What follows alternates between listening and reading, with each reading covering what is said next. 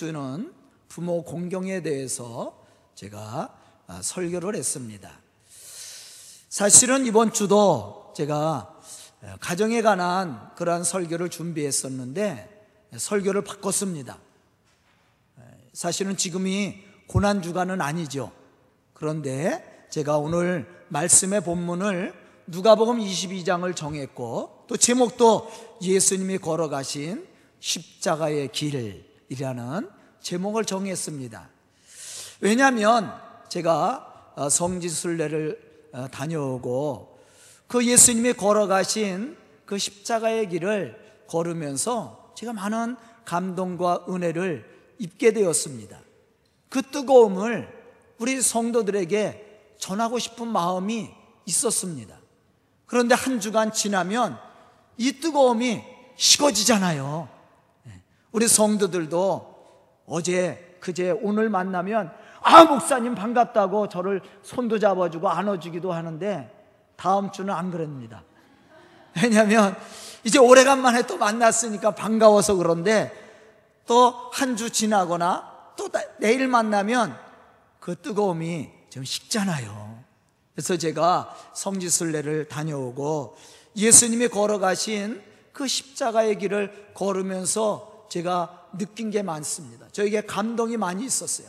그래서 그 제가 받은 은혜를 우리 성도들과 함께 나누고자 하는 그러한 마음이 있어서 제가 설교를 준비했던 것을 바꿔서 어, 예수님이 걸어가신 십자가의 길, 그 길을 한번 다시 한번 우리 성도들과 생각해보자 하는 그런 마음이 있었습니다.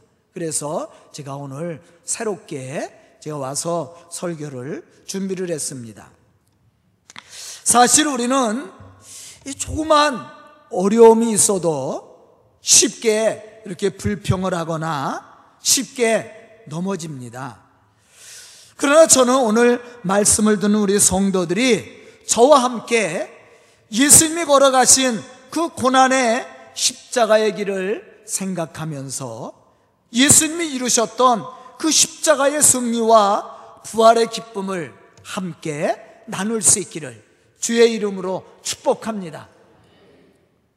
본문 말씀을 보면 예수님이 잡히시던 밤에 유월절을 준비하기 위해 제자들과 함께 최후의 만찬을 준비하며 최후의 만찬을 잡수셨습니다. 사실 우리가 오늘 말씀을 이해하기 위해서는 누가복음 22장 전체와 누가복음 23장 전체를 읽어야 됩니다. 그리고 더 이해를 돕기 위해서는 마태복음 26장, 27장도 읽어야 되고 마가복음, 요한복음도 다 읽어야 돼요. 그래야만이 오늘 말씀을 더 정확히 우리가 이해할 수가 있어요. 그런데 제가 그 말씀을 다 읽으면 설교를 못 하잖아요. 그래서 예수님의 이제 고난이 시작하기 전날 예수님께서 제자들과 최후의 만찬을 하시고 이제 기도하시고 고난의 길을 걸어가는 서문을 제가 오늘 본문으로 정했습니다. 예수님께서 최후의 만찬을 이루신 장소가 어딥니까? 성경 퀴즈입니다. 마가 다락방이죠. 우리가 마가의 다락방이다. 그렇게 알고 있죠. 그러나 성경에는 그렇게 기록이 되지 않았습니다. 본문 12절에 보면 예수님의 제자들과 함께 유월절을 먹으려고 준비한 곳이 큰 다락방이라 그렇게 표현했어요. 이 다락방은 우리가 잘 알고 있는 마가의 다락방입니다. 마가라는 사람이 사는 집에 다락방이라는 얘기죠. 나중에 마가도 변화돼서 참으로 하나님의 좋은 복음의 일꾼이 되죠. 여러분들 알고 계시죠? 그래서 마가 복음을 누가 기록했습니까? 마가가 기록했겠죠. 에? 그런 것처럼 이 마가다락방에서 예수님께서 최후의 만찬을 잡수셨어요. 그런데 예수님이 마가다락방에 있는 곳이 어디냐면 시온산입니다. 여러분들 이렇게 지도 시온산 치면 지금도 나와요. 어? 우리가 예루살렘을 이렇게 정한다면 위쪽이죠. 예루살렘을 보면 아래에 기드론 골짜기가 있고 또 예루살렘 중간을 지나는 중앙 골짜기가 있고 또 우리가 잘 아는 맨 위쪽에는 신놈의 골짜기가 있습니다. 그런데 이 시원산은 신놈의 골짜기가 있는 그쪽에 있어요. 마가다라방에서 예수님께서 최후의 만찬을 하셨습니다. 그리고 나서 예수님께서 어디로 가셨냐면 누가복음에는 감남산이라고 기록이 되어 있고 마태복음에는 겟세마네라고 기록이 되어 있어요. 같은 지명이죠. 감남산 안에 겟세만이라는 동산이 있습니다. 그러면 예수님이 최후의 만찬을 하신 곳과 기도하신 곳의 거리는 얼마나 되냐면 한 1km 정도가 돼요. 그러니까 예루살렘 맨 위쪽에 제가 신놈의 골짜기 있는 쪽에 예수님이 최후의 만찬을 하신 마가다락방이 있고 이 감난산은 어디에 있냐면 기드론 골짜기를 지나서 아래쪽에 감남산이 있어요. 겟세메네 동산이죠. 그래서 마태복음 26장 36절에 보면 겟세만의 동산이라고 기록이 되어 있습니다. 그런데 그 거리가 제가 1km라고 얘기했어요. 그런데 이곳에서 예수님이 어떻게 기도했습니까? 누가복음 22장 44절에 보면 예수님이 기도하시는 모습을 잘 표현하고 있어요.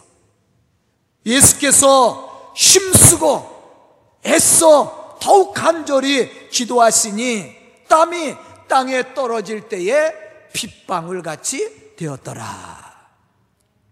예수님께서 이 겟세마라는 동산에서 기도하실 때 그 땀방울이 떨어질 때에 핏방울 같았다.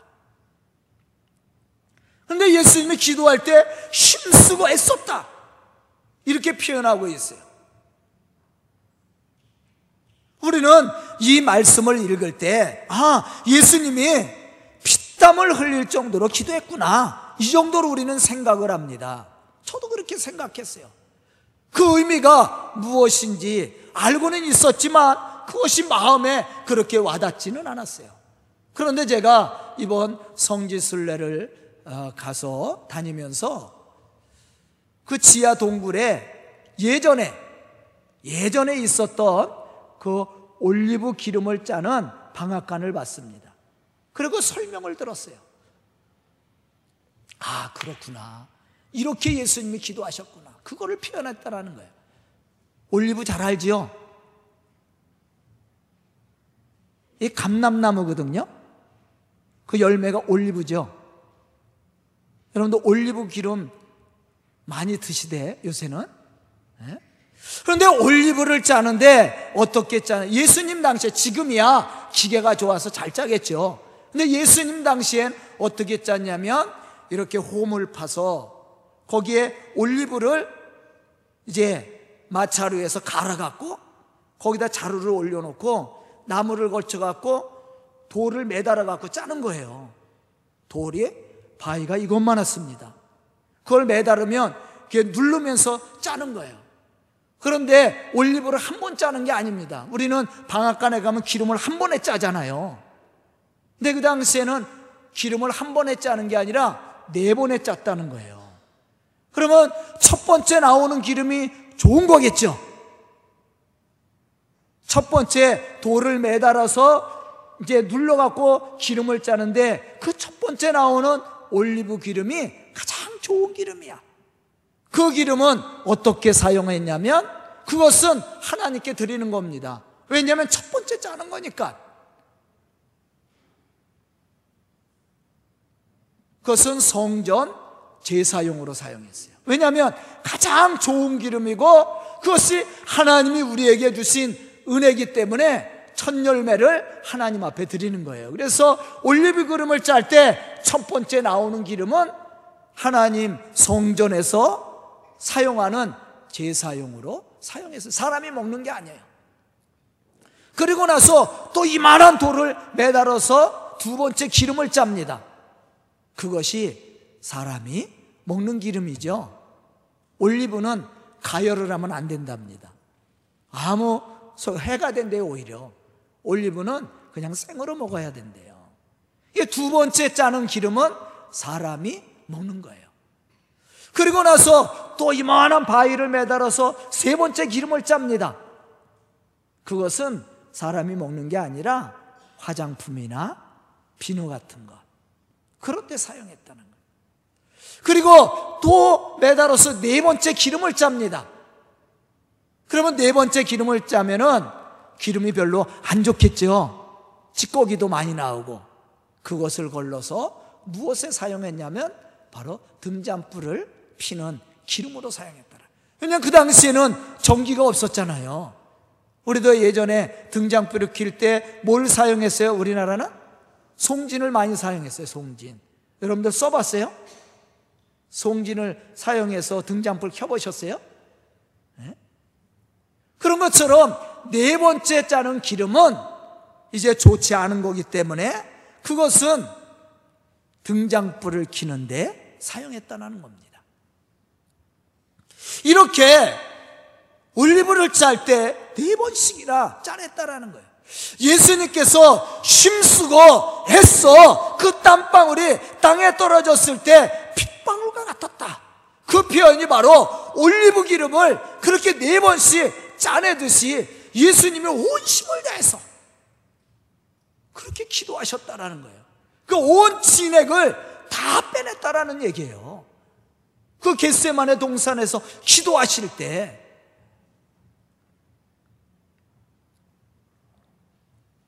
그런데요.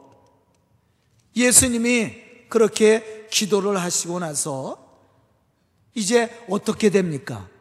성경에 보면 대제사장 가야바가 무리를 이끌고 와서 예수님을 잡아가죠. 그 고소자가 누굽니까? 가론 유다지. 가론 유다가 예수님께 와서 어? 예수님을 가르쳐 주죠. 그래서 가론 유다에 의해서 예수님이 붙잡혀 갑니다.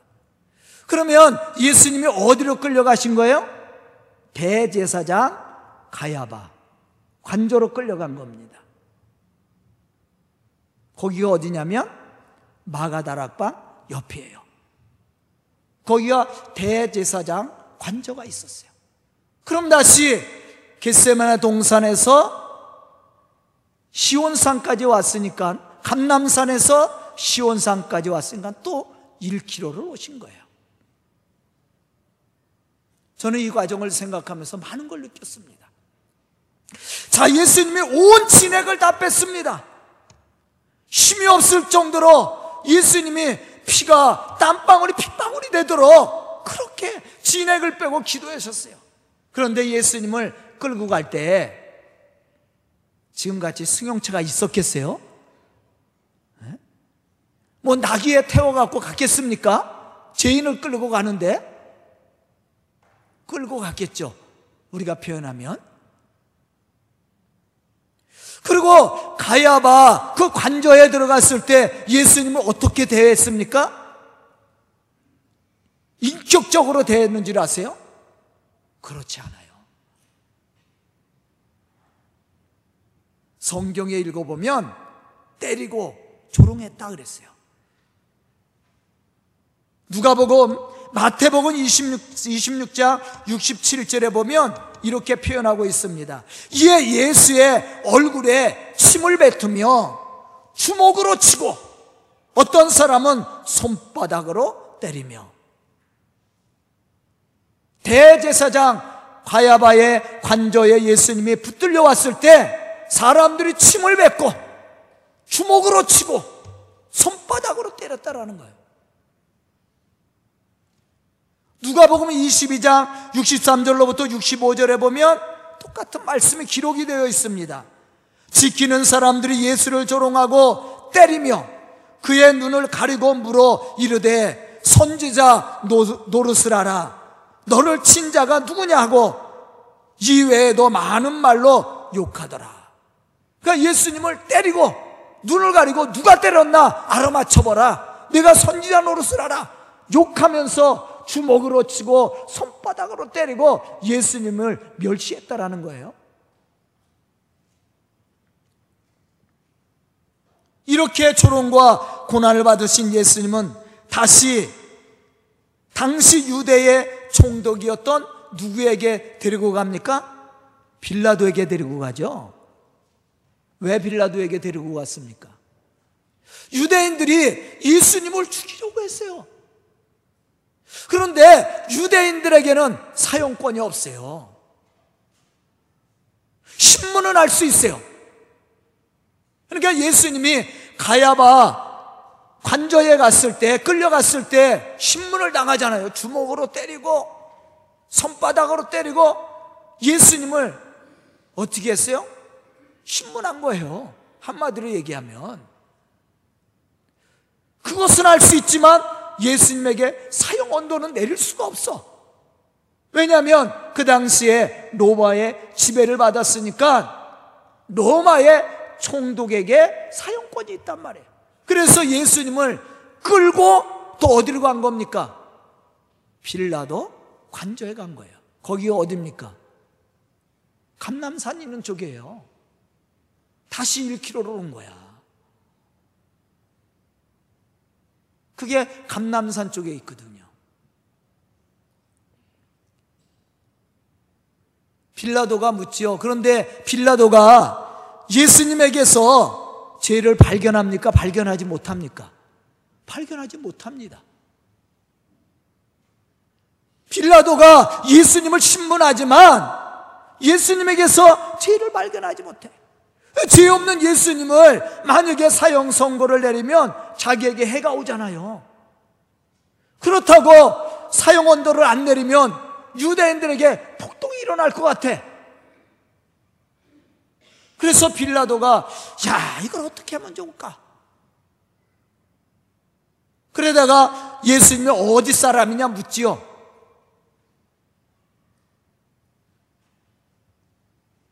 예수님이 어디 사람이냐? 그렇게 물었을 때 예수님이 어디 사람이라고 얘기했어요? 갈릴리 사람이다. 그래서 갈릴리 사람이다. 그런데 보십시오. 예수님이 갈릴리 사람이라고 이야기를 했습니다. 그런데 빌라도는 갈릴리 관할 총독이 아니거든요. 그 당시에 갈릴리나 베다니에 관리가 있었어요. 그게 누구냐면 헤롯 안디바지요. 분봉왕이에요, 분봉왕. 로마가 지배하면서 황제가 있고 그 다음에 각 지역마다 분봉왕을 세운 거예요. 왜 한꺼번에 다스리질 못하니까. 그런데 갈릴리와 베다니를 다스렸던 그 당시에 분봉왕이 누구냐면 헤롯 안디바예요. 그래서 빌라도가 생각하기에 아 갈릴리 사람이야? 그러면 내가 이 사람을 재판할 이유가 없지. 그래서 빌라도가 누구에게 보내요? 헤롯 안디바에게 보내는 거예요. 예수님을. 누가복음 23장 5절로부터 7절에 보면 헤롯에게로 보냈다라는 기록이 있습니다. 그러면 헤롯 안디바가 있었던 관저가 어디예요? 시온산이에요. 저도 이러한 사실을 제가 그 길을 걸으면서 확실히 알게 됐더라고요. 그냥 성경만 보고 있다가 제가 그 길을 왔다 갔다 했거든요.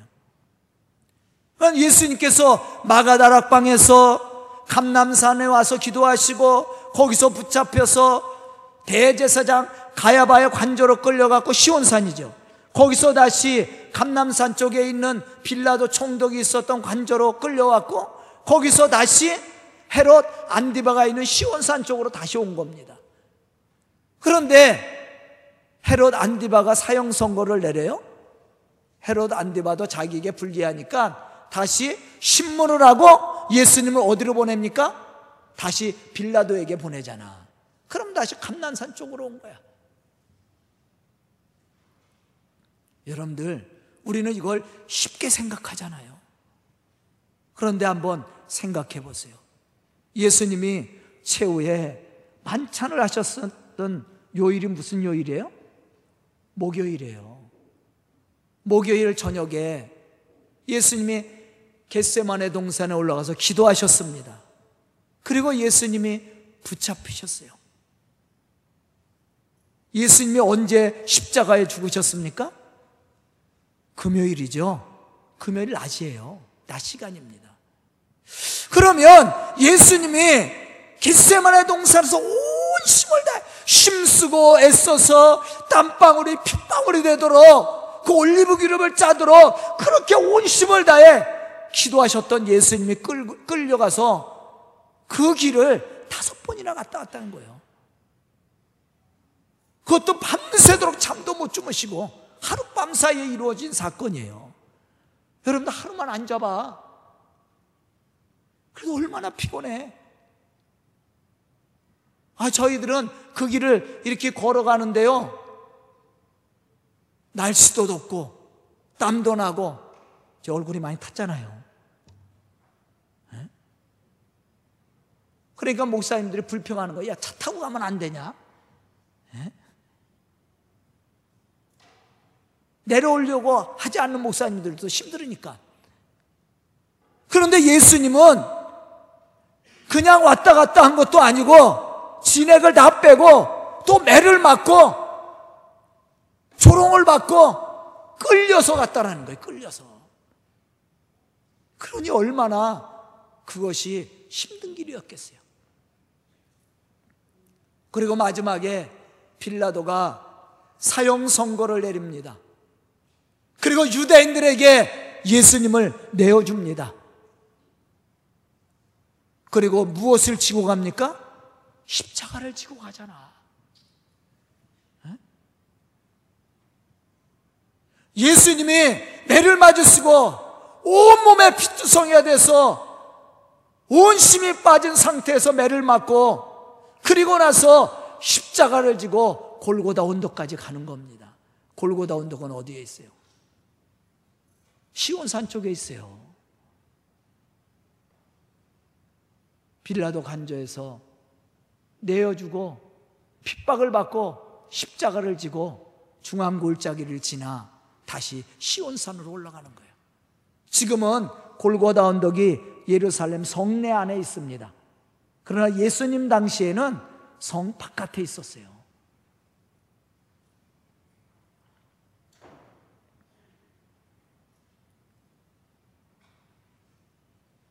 그 십자가의 길을 걸으면서 참 가슴이 아프고 제 자신이 부끄러움을 느꼈어요. 예수님께서 왜 십자가를 치셔야만 됐는가? 왜 예수님은 이러한 고통과 수모를 당하시면서까지 그 길을 걸어가신 걸까? 다시 한번 생각하게 되더라고요. 왜 예수님께서 그 고난의 십자가의 길을 걸어가셨습니까? 내 죄 때문이에요. 다른 사람의 죄가 아니야. 내 죄 때문에 내 죄를 사여 주시기 위해서 예수님께서 그 고난의 십자가를 지신 거야. 그런데 묵묵히 아무 말도 하시지 않고 그 고난의 십자가를 지신 거예요.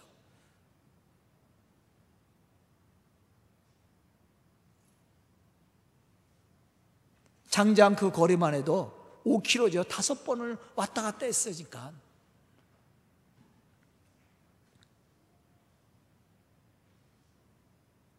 그리고 신문 받는 과정 속에서 예수님은 그냥 걸어서 왔다 갔다 한 것이 아니에요.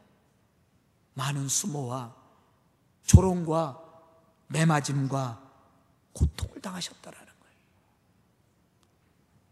예수님이 십자가를 지고 골고다 언덕을 가실 때 그것을 질 힘이 없어요. 그래서 여러 번 넘어지시죠. 성경에 보면 세 번 넘어지셨다고 했어요.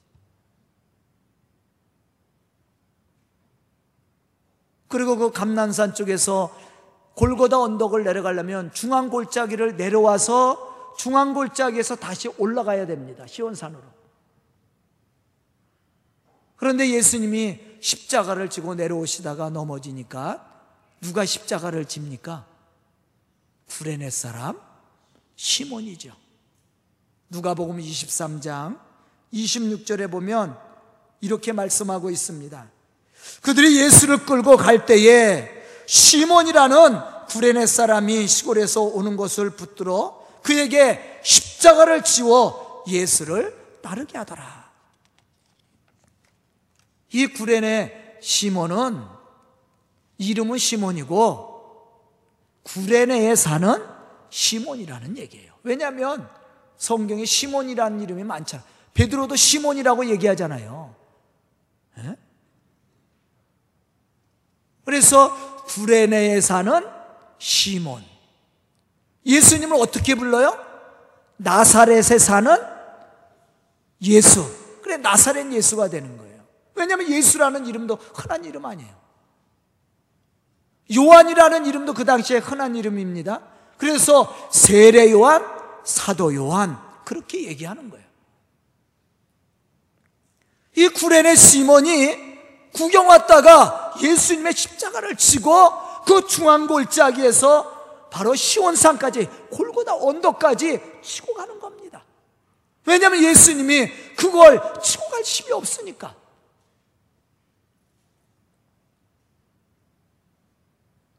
이렇게 해골이라는 골고다에 이르렀을 때 예수님은 십자가에 못 박히셨고 죽임을 당했습니다.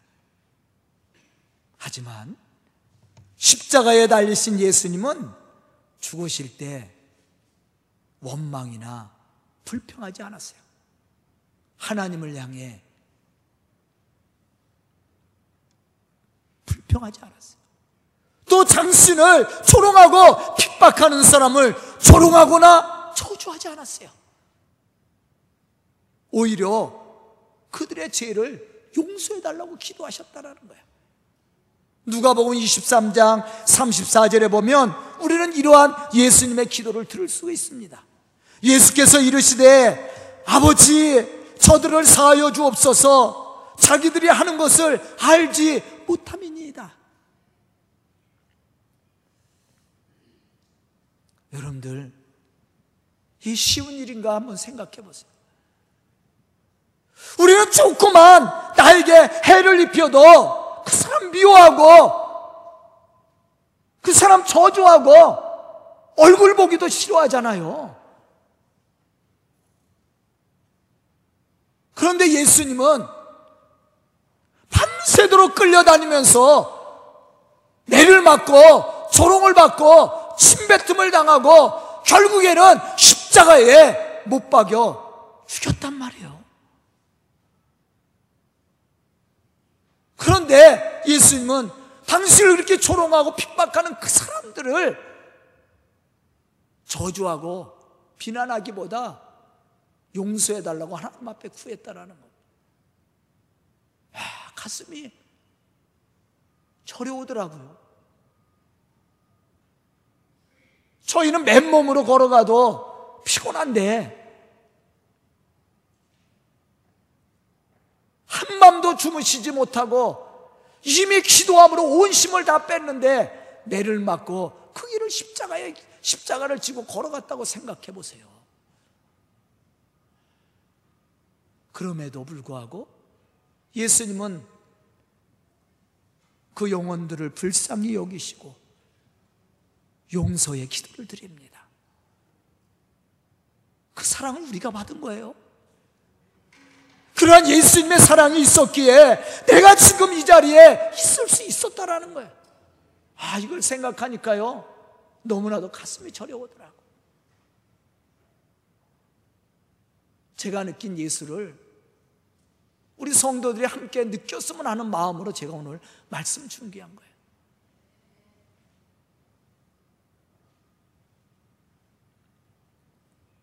그리고 끝으로 예수님이 마지막 숨을 거두시기 전에 이렇게 기도합니다. 누가복음 23장 46절에 보면 예수께서 큰 소리를 불러 이르시되 아버지 내 영혼을 아버지 손에 부탁하나이다 하고 이 말씀을 하신 후 숨지시니라 이것이 십자가의 길을 걸어가신 예수님의 모습입니다 사랑하는 우리 서강교 성도 여러분 지금 우리가 예수님이 걸어가신 그 십자가의 길을 다시 한번 생각하면서 우리가 어떠한 신앙을 가지고 예수님을 따라가야 될지를 결단해야 돼요. 또 우리가 어떻게 하나님의 구원을 이룰 것인가 생각을 해야 됩니다. 우리가 한 영혼 구원하자고 외칩니다. 그런데 영혼 구원은 외치는 것으로 되지 않아요. 바로 예수님께서 이렇게 고난의 길을 걸어가면서도 묵묵히 그 길을 이루시고 또한 구원을 이루셨던 것처럼 우리가 그러한 고난도 감수하고 우리를 핍박하고 조롱하는 사람들 우리가 복음 전하면 세상 사람들이 아, 좋게 받아들여요 조롱하고 핍박하잖아요 그래도 그 사람들을 이해하고 그 사람들을 사랑하고 축복하고 섬겨야 돼요. 바로 예수님이 우리에게 보여주신 신앙의 모습이에요. 이것을 우리가 본받아야 됩니다. 그래야만이 우리가 이 하나님의 구원을 이룰 수가 있는 거예요. 영혼을 구원의 길로 인도할 수 있는 거예요. 저는 이번 순례의 길을 통해서 그런 많은 생각을 했습니다. 야, 우리 성도들에게 가서 꼭 전해줘야 되겠다.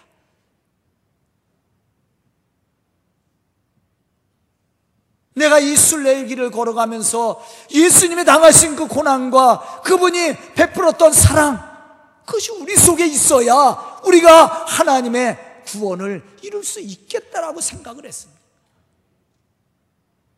사랑하는 우리 서강계 성도 여러분. 참으로 우리가 예수님의 이러한 사랑을 이 시간 우리가 깨닫고 예수님이 이루셨던 그 구원을 우리가 예수님 같은 마음과 그러한 모습을 가지고 함께 이루어갈 수 있기를 주의 이름으로 축복합니다. 저는 오늘 말씀을 듣는 우리 성도들이 참으로 예수님이 걸어가신 이 길을 다시 한번 생각하면서 예수님께서 이루고자 했던 그 하나님의 구원을 우리가 함께 이루어갈 수 있기를 주의 이름으로 축원합니다. 기도드리겠습니다. 은혜로우신 아버지 하나님, 죽을 수밖에 없었던 저희들을 구원하신 주님, 이 시간 주님이 걸어가셨던 그 십자가의 길을 생각하며 말씀을 들었습니다. 우리 성도들이 예수님과 같은 그러한 마음을 품게 해주시고 예수님이 걸어가신 그 길을 걸어가되 하나님의 구원을 이룰 수 있는 믿음과 지혜와 능력을 주시옵소서 참으로 예수님을 본받아 주의 거룩한 복음의 역사를 이룰 수 있는 은혜를 주시옵소서 그래 우리 성도들을 통해 이 교회를 통해서 하나님의 구원을 이루고 죽어가는 영혼들을 구원의 길로 인도할 수 있는 믿음도 지혜도 능력도 축복도 주시옵소서 예수님의 이름 받들어 축복하며 기도드리옵나이다. 아멘.